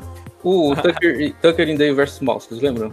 Sim, lembro. Ah, esse, é, é, esse é excelente. Esse é, é muito bom. Aí, cara, tem muito filme que é fora pós-horror, é, é, incrível. É, é, Terri. É, os filmes de Terri, por exemplo. Ah, tem o... Não sei se a gente viu, mas não encaixa os filmes também franceses extremistas, ó. É New French Horror, né? Ah, mas, mas esse é mais antigo já, né? A Morte do Demônio, o novo, é bom pra Sim, caralho. Sim, o Evil Dead, Evil Dead é bom. É, e é, um, e é um remake bom, né? Exato, é raríssimo, mais raro ainda. Muito raro. É, pra mim, ah, sei lá, pra mim não chega a ser um remake Evil Dead. Ah, ele é, do primeiro filme é. Até porque não é um remake, porque no final tem a cena pós-crédito que o Ash aparece e fala Groove. Reboot. É, reboot, né, inteligente. Mas enfim, olha nesse termo aí que a gente tava comentando, sai, sei lá, tem bastante filme que sai fora do pós-horror, que são, sei lá, excelentes, né? Que não chegam a ser considerados pós-horror. Mas, sei lá, cara, para mim o problema mesmo barra nesse, nesse tipo de coisa que a gente tava comentando, sabe? De, de, de ser um filme muito inteligente para mentes comuns, tá ligado? Nossa, eu acho que é muito o que esses filmes é, se propõem a fazer, tá ligado? Filme pedante que muitas vezes não é nem o cara que, que fez o filme tá sendo pedante, sabe? É o público que quer se tornar um grupo pedante por conta própria, ou críptica, no caso. É, é hipster. Só que agora não tem mais hipster, né? Só, ah. Pois é, são os pós-hipster. É o é hipster, concordo. Agora é cinéfilo, oh, é. Twitter. É porque é os hipsters estavam ficando todos muito iguais, aí veio, veio um grupo diferente. É igual aquele, aquele Twitter lá, análise acertada. Isso, eu, é perfeito. É praticamente aquilo. Eu gosto do Zequinha Kid analisar. Um subgênero de terror muito eu, mais legal atual é, o, é aqueles filmes de terror coreano, cara. Esse sim é um subgênero válido. Sim. Exatamente. Invasão e... é excelente, cara. É um dos melhores filmes de zumbis que tem. E outra, é, eles são um subgênero de verdade, sabe? Eles existem de verdade. É mais importante ainda do que pós-horror, que não existe. É, é então. É, exatamente. O... Porque, porque existem características que, que dá pra você agrupar vários filmes Exatamente. nesse grupo, né? O diferente Lamento. Do, diferente do pós-horror. Vocês assistiram Lamento? De 2016? The Wailing? Ah, quero assistir, cara. Ah, não. Esse filme é foda, cara. Esse filme é muito ah, bom. Não, não, não assisti não. Eu só não acho que ele vai virar um clássico porque, tipo, um filme coreano, é difícil esse tipo de filme. Ah, cara, mas o. Ele fazer uma versão americana. É, é. Mas o. o... Eu acho que o, o Zé que o George falou é verdade mesmo, porque, sei lá, eu acho que os filmes coreanos estão pegando o grande, grande, sei lá, o grande trunfo que foi os filmes americanos de, de horror dos anos 80, tá ligado? Porque você vai assistir um filme de horror é, oriental, assim, em si, você vê cada coisa tem um, um, um, drama certo, né? Por exemplo, você vai ter um filme de vingança, vai ser um filme tal que é muito bom. É, um filme de zumbi tem tema tal. É, até o ano passado que a, gente, que a gente comentou de melhores filmes de 2018, saiu um filme que eu não sabia que saiu, que é um filme muito bom, que é o Satan's Slaves. Ah, que é um sim. filme da Indonésia. Sim, é bem interessante. Que fala de possessão, sobrenatural, e é um filme totalmente, sei lá, diferente, que você fica, sabe, É, e você fica com o cu na mão, susto que você leva, assim, é um filme muito bom mesmo, cara. Então você vê que, que vale a pena mesmo, cara. Mas eu, eu acho que é daí que pode, assim, surgir algo novo pro terror. Sim. Porque eles estão fazendo. Eles estão ali, tipo, num mundo à parte, né? Sim. Porque se você ver essas listas de pós-terror, a maioria é filme americano. Tem Sim, um outro que não de é. E, e, de homem branco. Fazendo Isso. filme com pessoas brancas. E, e, assim, tipo, histórias de pessoas brancas, sabe? Que... É, é sempre isso. Pessoa branca tendo crise existencial. É, até aquele filme lá que vocês falaram da menina que caminha à noite, esqueci o nome. O é, Garota Sombria Caminha pela Noite. Então, ele teve mó discussão, porque, tipo, ele foi vendido entre um, um nicho mais feminista, né, de, de filme de terror. Sim. Só que, tipo, a diretora é mó tonta, porque. Não tonta, mas assim. o jeito que ela respondeu às críticas é que, assim, descobriram que na verdade ela é inglesa e, e boa parte da produção foi feita. Não foi feita lá onde achavam que tinha sido feita. É, Los Angeles, eles achavam que tinha sido inteirão. É, então. Um filme que eu acho muito mais legal que sobre o Oriente Médio é o. Aquele Under the Shadows, vocês assistiram? Sim, ah, sim. Aquele filme é maneiro, é uma produção de lá mesmo e tal. E tem outros filmes também é, é, de países muçulmanos e, e, países de outras culturas e que sim tem coisas interessantes para trazer. A, a, se a gente for pegar filme de zumbi é, antes de ganhar um molde muito específico, tipo assim, apocalipse, zumbi, doença, é, ele foi trazido pra gente por uma parada meio meio Haiti, tanto que tem aquele filme muito bom que tem até um documentário que é alguma coisa nas costas da serpente, a serpente dourada, não lembro. Ah, do é, o, é o White Zombie, que foi um dos primeiros, o Isso. Off. Ah, não. Mas, mas pra mim, esse aí é muito racista, cara. Mesma coisa do. claro. Do, do Fumanchu lá também, que eu Sim, mas, mas, mas, entenda. É... é... uma visão também muito, sei lá, sabe, eurocêntrica dos, dos caras com a, com a gente aqui da América do Sul. Não, com certeza, mas eu tô dizendo assim. É, que são coisas, elementos culturais e perspectivas de olhar para as coisas diferente, sabe? É uma coisa diferente do usual que a gente já tá acostumado. É tipo assim, é como a Dani tava falando. Porque Us é um filme tão diferente assim, sabe? É porque basicamente ele tá atendendo a coisas básicas que é 2019 e protagonistas não precisam ser todos brancos, né? Mas se você for ver o filme, ele é uma estrutura clássica, cara, de filme de terror dos anos 80 e 70. É bem clássico. A, a trilha sonora entrega isso. Ponto. O que eu quero dizer é que quando você traz uma nova perspectiva, até de um tema batido, aquela coisa se renova. Eu falei isso dos zumbis, apesar de sim, o filme ter vários problemas, mas quando o terror japonês chegou aqui no ocidente, caralho, foi uma festa, pô. Sim. É só remake, remake, o cacete. Inclusive, o melhor filme que acabou essa onda foi Sadako vs Samara. eu ainda preciso ver, velho. Cara, mas ó, sei lá. Eu, eu, concordo, é porque é exatamente isso. Tipo, não vai vir desse cinema hollywoodiano essa coisa nova, entendeu? Por isso que esse pós-horror é uma coisa que não existe e não tá criando nada. Sim. Ah, mas é. o Jordan Peele é bem hollywoodiano, vai. Sim, é então, mas é, é, ele não eu não sinto que é dele, que, que ele que tá tentando criar uma coisa nova. Ah, não, não, não. Eu digo no sentido de que. Uh... Não, mas ninguém tenta criar coisa nova. Quem tenta é esse cinéfilo chato de YouTube aí que fica falando bosta. Isso é verdade. não, é porque colocam ele também, né? Tipo, ele é muito evidenciado nessa história de pós-horror.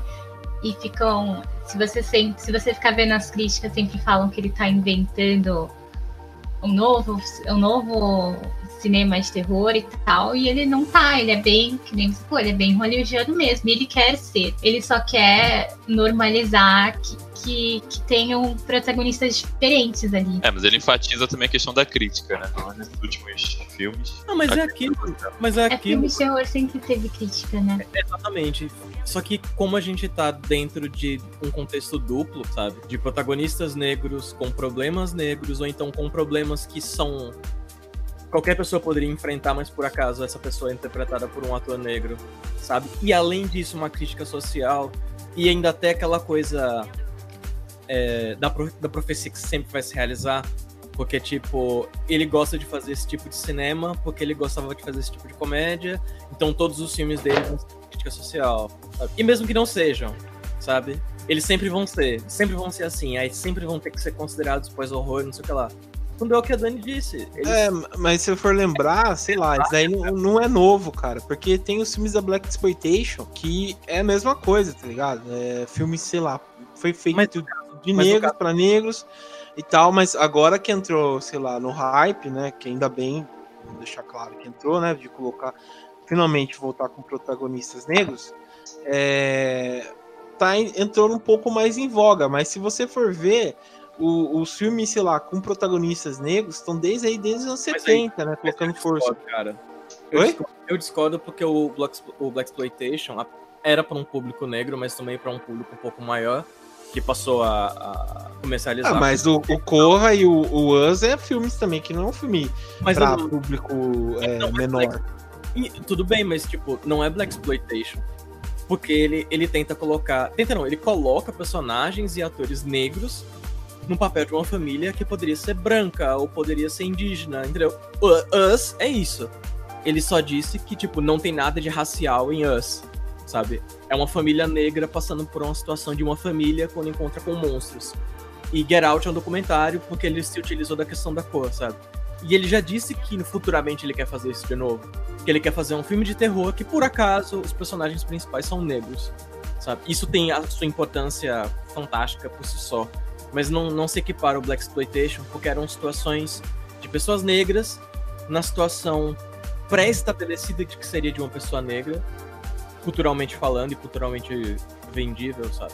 E não numa situação comum. Ele inova muito por trazer pessoas negras para situação de uma família normal, porque é uma família normal, sabe? Mas fora que isso, fora isso, Us é um filme clássico, pô. Tem uns atos bonitinhos de, de filme de monstro, inclusive. Ali dava pra ser um Fred Krueger facião, facião. Não, sim, isso aí é verdade. O cara colocar, sei lá, negros em situações comuns. Isso é bom, isso é importante, tem que mostrar isso mesmo. Mas eu acho, por exemplo, que nesse caso, principalmente do Corra, é, tem muitos filmes assim, tipo, que já tratavam disso desde os anos 70, tá ligado? E em si é legal porque ele traz uma coisa nova, ressuscitou isso, mas em si também não é uma coisa assim que fala, nossa, olha como ele é inovador, olha como ele é um. Não, mas cara, na arte é. nada é, é, novo, tudo é uma cópia de uma cópia. De não, uma... sim, sim, mas eu tô dizendo em si da questão social. A questão social a gente sabe que se repete, mas se repete em ciclos diferentes, né? Mas ele e foi isso com o. Ele fez uma qualidade superior e E não só isso, pegou o momento certo. E fora que ele é o Jordan fucking Peele, né? Tipo, ele não é o Zé da esquina, tá ligado? Não, sim. Agora, basicamente, o cinema de terror são três pessoas: o James Wan, ele e o, o, e o Blumhouse inteiro, que basicamente é o, é o Bloom, né? Jason Bloom todos os filmes da, da, da E, os diretores que a, a 24 lançam, né? Porque... É, justo. É, também. A 24. É. Qu qu quatro, quatro pessoas, né? Só que basicamente 80% da indústria pra esse ano e por ano que vem é do Jordan Peele, pô. Então acontece que ele é muito bom, é o Jordan fucking Peele, porque se não fosse, sinceramente, não ia ser essas paradas todas, tá ligado? Sendo bem sincero. E o filme é bom, pegou na hora certa. Poderia ser qualquer um dos filmes dos anos 70 até aqui, poderia ser, mas não foi. Do mesmo jeito, sei lá, filmes que a gente considera muito ruins hoje em dia, futuramente vão ser considerados bons, como Gente Grande do Adam Sandler, bem citado por vocês. É, isso eu tenho certeza. Esse já nasceu clássico. Esse já nasceu clássico. Ele, todos os filmes. Todos os filmes do Adam Sandler são clássicos.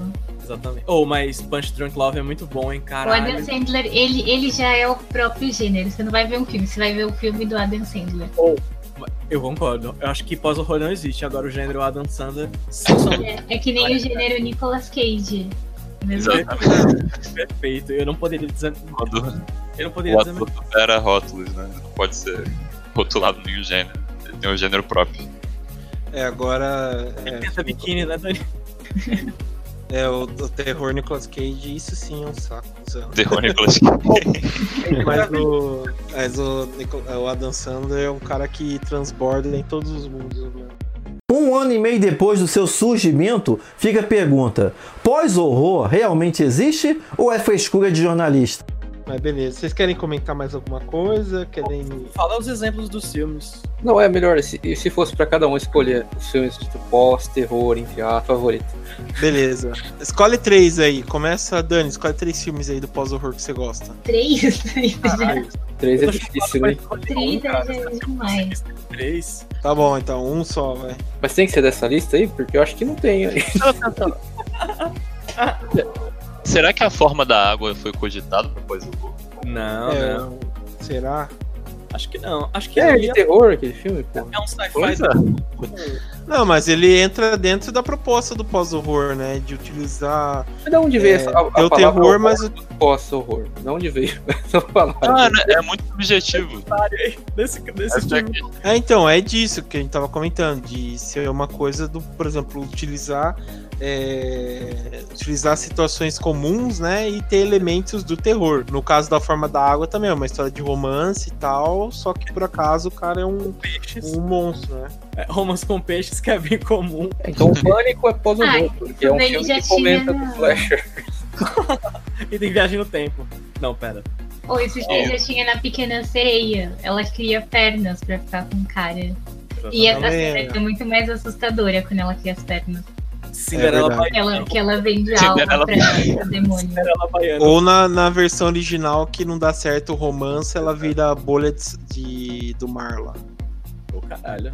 Ô, oh, mas Cinderela Baiana, o filme todo é assustador. É, Pós-horror. Pós-horror. Mas e aí, vamos lá, escolhe aí cada um aí. Quem quer começar a falar? O João. O João quer começar a falar. Tá, eu vou dizer já três aqui. Oh, não, vou dizer quatro, vamos lá. Primeiro aqui da lista, que eu gosto. It Follows. Segundo, Babadook. Babadook é um filme bom. O Get Out também. Acho um filme puta do caralho. O Black House, Black Coast Daughter também, um filme muito bom. Só você é... vê esse filme Ninguém nunca mais. Pior que é, cara. Eu falo que ninguém. Eu falo, pô, foi muito bom, velho, mas ninguém assiste, ninguém lembra. Eu falo, ah, tá bom, né?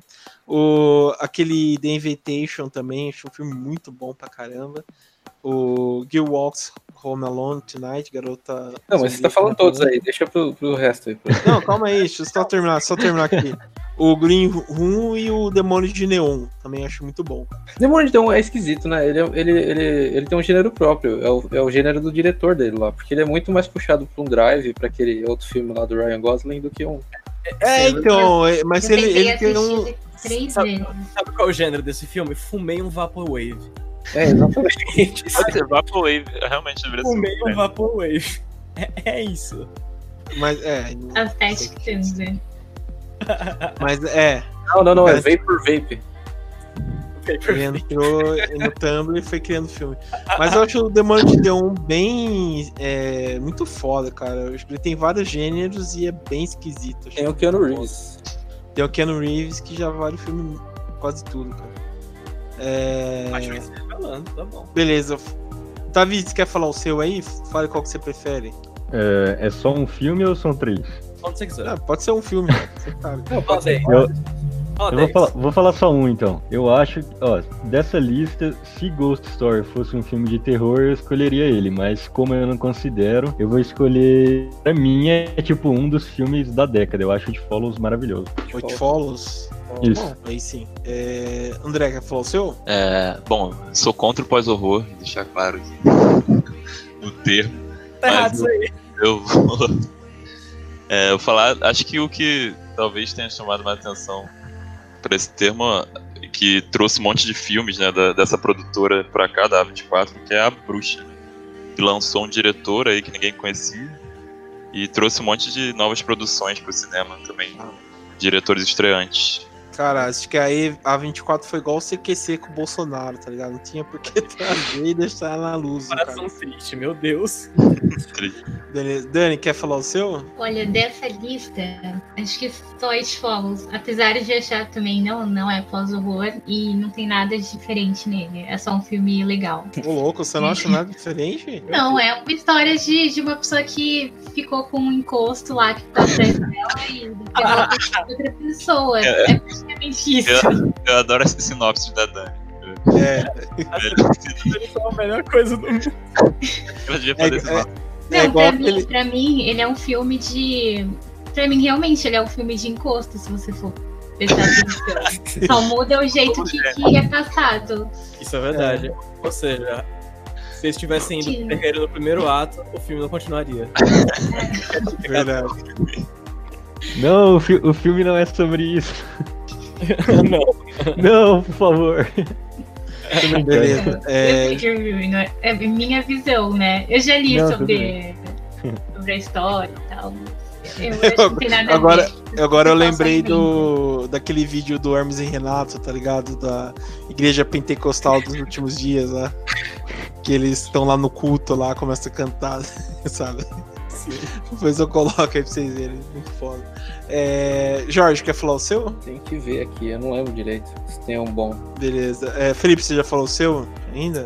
Olha, desses aqui, vou, vou falar uns pingar e falar um que não tá na lista. Vamos lá. It Follows, realmente. Babadook também. É, Under the Shadow, Get Out. Roll. Eu não achei essas coisas todas, mas eu gostei bastante. A Dark Song eu adoro. Good Night Mommy é de fuder pra caralho. É, a Girls a Girl Walks Home Alone, Killing of Secret A Bruxa, Good Night Mommy já foi. Uh... Mãe, não gostei de Mãe. Green Room, Demônio de Neon é da hora. E pra mim, o filme do milênio é Mandy. Com certeza. Agora já pode encerrar aqui. Mandy. Mandy. Do milênio é difícil, né? É, então, né? Tá forçando, hein? É, acho que... é daqui, daqui vamos passar aqui, daqui 10 anos Mandy ainda vai ser um clássico. É, mas, é.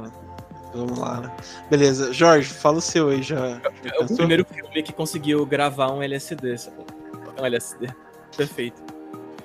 Então, eu lembrei, não sei porquê, não tem nada a ver isso que eu vou falar agora, mas me lembrou muito a, a parada de New Metal, vocês lembram? Ó, oh, caralho!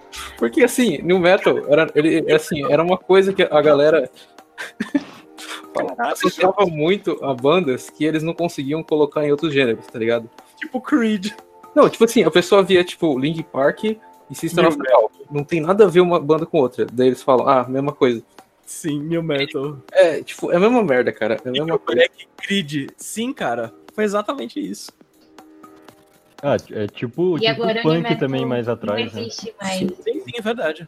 Até o, o, o, o, o tal do pós-punk, o punk romântico e tal, caiu nesse é. negócio que eles não sabiam o que chamar e ficavam chamando isso. É, é tem, tem algum pós qualquer coisa que realmente presta? Alguma classificação pós algo? Pós-marxismo é da hora, cara. Tem uns caras muito bons. Ah, o pós-hardcore é legal. Os bandas. É, pós-punk. Tem umas bandas foda, cara. Smith. Mas o termo dá conta disso? Ou vocês acham ah, que o termo é apropriado? Ah, sei lá, pra ver na música é da hora. Tem outro também que eu posto horror, né? Que os caras. o, o, o diretor do Mendes chama Panos Cosmatos. Exatamente. Uhum. E o primeiro filme dele é maravilhoso, cara, o Black Rainbow. Não, mas Nossa, Panos é... Cosmatos. Sim. Esse nome é muito esquisito, cara. É tipo, você, jogou, grego, né?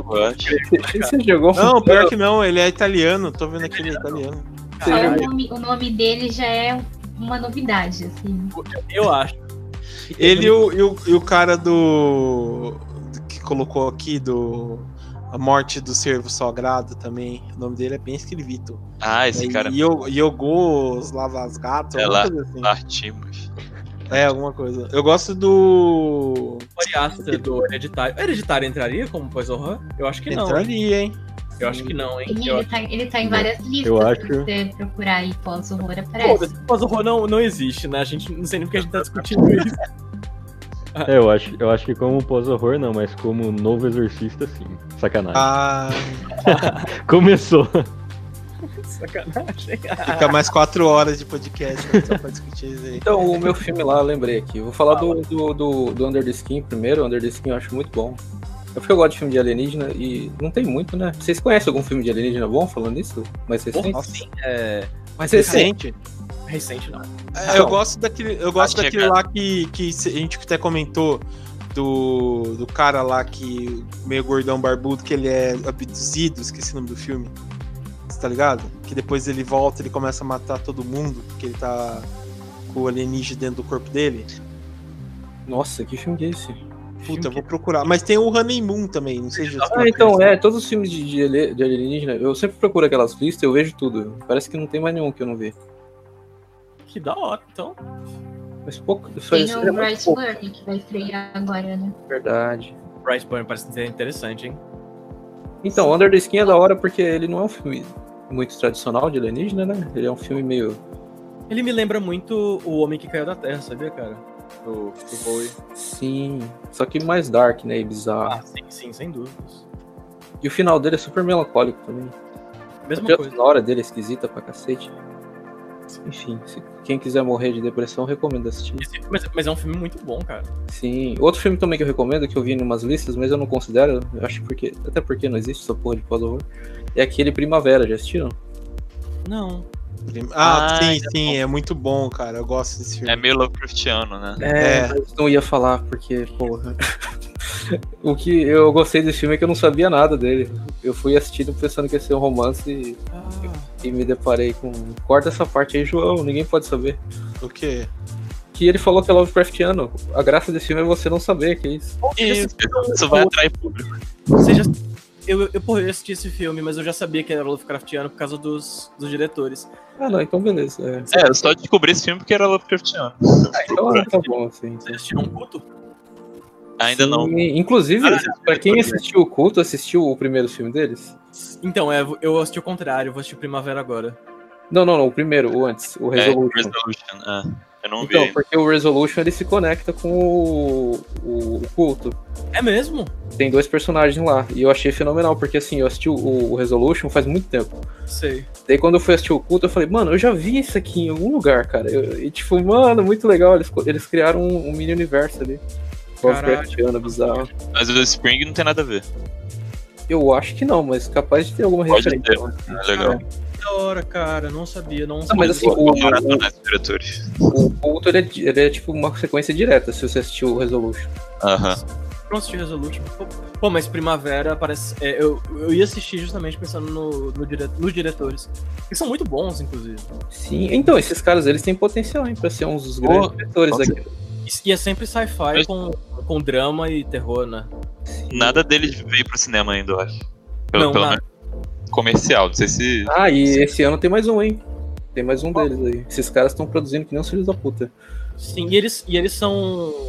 são ah, Jorge, lembrei de outro filme também que tem Alien, que é o Anti-Burt. Ah, ah, esse tá na minha lista. Nossa, isso é bem louco. Ou, oh, sabe, é louco. eles, eles dirigiram é, dois. Cada um curta do VHS, pô. Eles são bons pra caralho. Pô, todo mundo VHS, né? Sim, Ou, oh, sabe qual um filme que é muito bom pra caralho? Aquele Creep, tem no Netflix. Nossa, isso é muito bom, com aquele o... cara. E ele é o diretor do filme também. É, não, o, os dois. Um deles é, é diretor e o outro. Não, sim, o, o, o Marco do Plaza lá. Creep. É, São dois irmãos, né? um produz, outro dirige. Creep é muito esquisito porque ele é tipo um mumblecore, tá ligado? Aqueles dramas mais pé no Sim. chão, só que ele é de terror, é muito esquisito a mistura. É, é, ele vai ficando cada vez mais, mais sombrio, tá ligado? O Mark Plaza é muito foda, né? Ele é um ótimo ator. O, uhum. ele meio que carrega boa parte do filme ali, né? E a direção. Ele é muito bom, Sim. cara. Olha aí um filme que, que não é pós-horror e é muito bom. Creep e Creep 2. É, é os dois são bons. E Creep 3 sai ano que vem, inclusive. Nossa, é, já, é, agora, já pode parar, né? É, eu também acho que parar. Então, mas o Primavera lá, ele é tipo, se você for dar uma sinopse superficial, ele é só um filme sobre um relacionamento, né? Sim. De uma mulher que tá mudando e não, não quer ficar com o cara. Só que, tipo, o jeito que eles extrapolam essa premissa é muito legal. É. Um ano e meio depois do seu surgimento, fica a pergunta: pós-horror realmente existe ou é frescura de jornalista? Beleza, vocês querem comentar alguma coisa ou a gente já pode encerrar? O que, é que vocês querem fazer? Vamos só uma sugestão, falar de filmes de pós-horror que estão vindo por aí pra ficar de olho. Tipo... É, que, ah, que, é, que daí a gente já fez uma. O, que seriam filmes desse ano e já tem, né? Episódio lá de, de filmes que vão sair esse ano. Não, mas só... filmes de pós-horror especificamente. Ah, mas até separar tudo aí, é, né? Vamos deixar para outro programa aí. Outro programa quando a gente for discutir a indústria também. É, acho que é, é, uma. É... qualquer filme e falar que é pós-horror. É, é também tem essa aí. Mas o. seria, um, seria até uma coisa interessante até comentar isso da, da indústria, que é verdade, cara. É foda mesmo. Oh, Mas beleza. Isso, oh, João. Qual foi hum. o, o veredito? Essa porra não existe. Ah, cara, para mim, acho que realmente né, é importante falar isso aí, porque não, realmente não existe, cara. Se for pensar, não, é só um termo que criaram mesmo só para tentar linchar e ganhar Oscar, porque pós-horror não existe. É um, são, filmes que, são filmes que existem há bastante tempo, estão na mesma pegada. Ah, é, que, tá, quer ver um filme que a galera vai. Que vem depois do pós-horror? Vocês acham que vai vir alguma outra coisa? Ah, cara. O Neo Horror. É, Neo Horror. Eu acho que sim, cara. Ou vão criar algum termo novo para alguma coisa, tá ligado? Tipo, sei lá, o termo que agora que a gente tá vivendo com esse termo da, da tecnologia, acho que já deve ter, né? Mas daqui a ah, pouco já tem alguma o, coisa. Isso é muito Black Mirror. É, o... é bem isso. Black Mirror, pois é. Porque saiu, saiu bastante filme assim que, que aborda tecnologia, né? Que são filmes bons. Tem aquele The Search lá, que é até um thriller, né? Que o cara vai procurar filha Sim. pela rede social. O Amizade Desfeita também, né? Que, que é bem isso. E até se for pensar aquele filme do, do, do, do Ryan Reynolds lá, que o cara fica com o celular o tempo todo, que ele é enterrado vivo também, que é bem angustiante. Sim, acho que esse é, esse é um caminho mais interessante até. É, bem interessante pensar a tecnologia. É uma coisa nova, que é nova na nossa vida e que pode ser uhum. nova no, no gênero também, né? É. É, isso é coisa mais pé no chão, né? Porque, querendo ou não, Black Mirror é bem avançado e. E, tipo, que eu digo, é, tecnologicamente falando, que às vezes a gente nem se conecta tanto, né? E esses filmes aí que a gente citou é bem mais palpável, né? Dá pra gente falar e ver que tá passando nos dias de hoje, né? Ah, mas isso aí é o reflexo do terror, né? Nos anos 50 você tinha o medo do, do atômico, né? Daí sim, depois, sim. nos anos 60 e 70 você tinha o satânico. Nos anos 80, não sei até hoje que porra foi aquela década. Daí tem os anos 90. os anos 90 é bem, é bem esquisito também, né? É meio, tipo, sem identidade. É, os, an é, os anos 90. Nossa, mas eu acho os 90 super com identidade. É, então, os anos 90 acho que foi um anos 80. É, os anos 90 é o anos 80 parte 2, né? Porque teve filme de possessão, teve é. filme de demônio, teve filme de slasher, teve filme. É... Sei lá, um monte de coisa. E os filmes bons de verdade, realmente muito bons, só apareceram no final da década. É, desde os anos 2000 até 2010 teve tipo found footage, né? Voltando com a porra toda. Ah, não, é... anos 90, sabe o que foi? É... Terror japonês, pô. Não, mas ah, no mas... Ocidente eu acho que o anos 90 foi mais tipo assim, o, o, o Hannibal, né? que explodiu lá no, no, no Silêncio Inocentes. Teve o Seven, que era filme de assassinos. E... Uhum. Teve o Sexto Sentido. Sexto Sentido. Uhum. Pânico. Dark City, que é sci-fi mais. Não, mas aí tá, não tem uma identidade essa década, tá ligado? Ela é mais esquisita. É.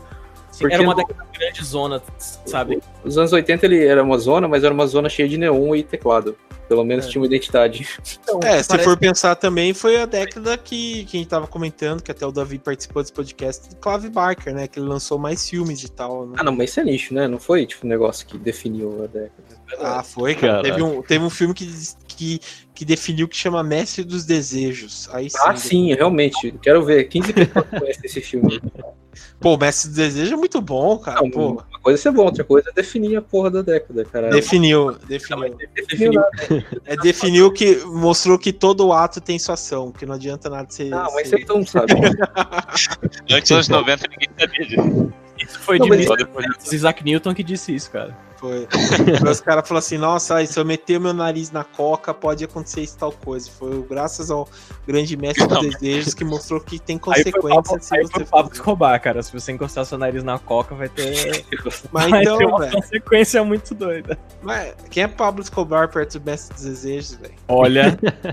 Não, mas então, 2010 até 2020, o que, que a gente teve? O pós-horror. Verdade. É. E 2020 até 2030, o que, que vai ser? Aí vai acabar o mundo, cara. Você acha que vai durar até lá? É, vai ser, sei lá. Nossa, eu não vai quero... ser literalmente pós-apocalipse. É, Documentário acho... pós-apocalipse. Exato. É, vai ser, vai ser o reflexo do Brasil do, desse tempo até chegar lá. Ou, oh, mas eu sei que o mundo não vai acabar até 2021, porque vai ter até o Transilvânia 4 e o Drácula é o Adam Sandler. Tava procurando aqui os. Novas tendências que eu, que eu animo pros próximos anos é Monstro Gigante. tô super animado pra Godzilla, o Rei dos Monstros. Nossa, espero, muito empolgado, espero que se reproduzam e, e, volte toda uma gama de monstros gigantes. Eu, tô com essa, eu tô com essa pilha desde 2014, quando o Godzilla veio. É, eu tô, nossa, eu tô muito. Aquele, aquele fatality do Godzilla, hein? Que ele abre a boca do. Caralho, mano. Meu Deus. Não, esse filme agora vai ser. É muito bom o filme do Kong, vocês assistiram? Qual? Vi o Kong. Ah, sim, bom. É bom, cara. Bom. É ele usando a. Que, que isso, mano? Cara, cara você o, gostou o do, João, do, o João do nada é muito ruim. ah, cara, do King Kong não é tão legal, não, velho. Não, é legal, cara. Ele cortando a garganta do bicho lá com a. Com a um pedaço do, do navio lá, muito bom, velho. Como você não gosta daquilo? Ah, eu, eu achei bem bagunçado também. O, o, o, o Godzilla eu gosto. É gigante, gente. O que, que vocês querem do filme? Enredo. Foda-se, tem um cara gigante peludo matando todo mundo. Eu cara, acho que o único filme bom de, de coisas gigantes é o Tarântulas, que saiu em 1960. Isso é até errado, cara. Tem Cloverfield, tem Lavalântula, tem a Não, minha esposa o... é, querida encolher as crianças. Tem o... Tem o, o. Aquele também que é dos anos 70. É... Tem a mulher de 10 metros de altura. Ah, tem, verdade. Fome, é, como é que é o negócio das bestas lá? Eu esqueci, acho que é animais. Enfim, cara, olha aí. Enfim, vamos, vamos encerrar, senão a gente já vai ficar muito tempo e vai ficar ruim pra mim. Beleza. É, bom, quero, quero então agradecer aqui a presença da Dani. Obrigado, Dani, pela presença. Gratidão total. Amém. Sempre. Eu tô igual o Miguel Falabella agora aqui dentro. isso aí. Davi também, obrigado, cara, por, por, aceitar o convite, vir aqui participar, fazer essa conversa aqui meio maluca e tal. Eu, obrigado eu mesmo, que, cara. Eu que queria agradecer pelo convite e eu espero ter, ter acrescentado o assunto. Obrigado, João. E, Não, e obrigado a todos aí também. Opa, é, Felipe, André, muito bom vocês terem de volta aqui, voltem sempre. Ah, que bom, André bom, que bom, sobrevive, tá sobrevivendo ao Rio de Janeiro. É, tô sobrevivendo. Dá pra você virar o Mano Brau do Rio de Janeiro aí, sobrevivendo. Esse hashtag Pray for André. É, Pray for André. E Jorge, obrigado aí, cara, pela participação, sempre com suas, é, seus comentários aí, muito nada a ver, mas. e Pacific Rim, Pacific Rim é outro filme bom de monstro gigante. Eu, concordo, cara. Concordo. Depois dessa eu vou até encerrar. Caralho, obrigado mesmo. Você Valeu encerrar com uma música maravilhosa. Uhum, com certeza. Caralho, você é louco. Como assim você não gosta de Pacific Rim? Cara. Vou começar. Cara, vamos, a... vamos fazer um podcast sobre é, animais gigantes, essas coisas assim. Daí vamos, vamos. Vamos? Beleza. Pô, mas aquela música do Pacífico Preto não gostou. Não, sou nosso podcast de Transformers, tá vindo. Aí, é. verdade. É, tem um, um ninho de vespa. Mas beleza, então, galera. Então, até mais aí e valeu aí.